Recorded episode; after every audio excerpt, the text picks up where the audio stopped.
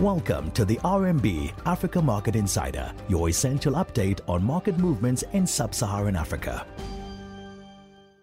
Good morning and welcome to the AMI.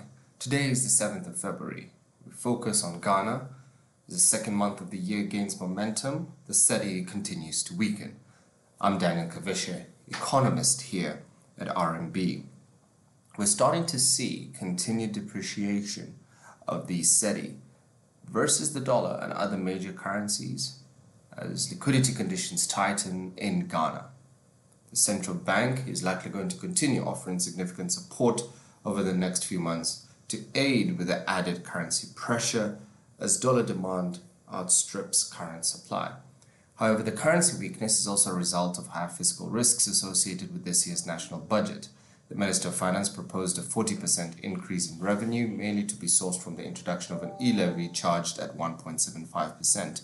While the issue remains under parliamentary debate, financial markets conditions in the country have deteriorated, with bond yields rising and currency now trading 7.4% lower from a year ago. The market broadly expects fiscal slippage as it doubts whether revenue targets will be met this year. Furthermore, Moody's and Fitch have both downgraded the sovereign by one notch this year.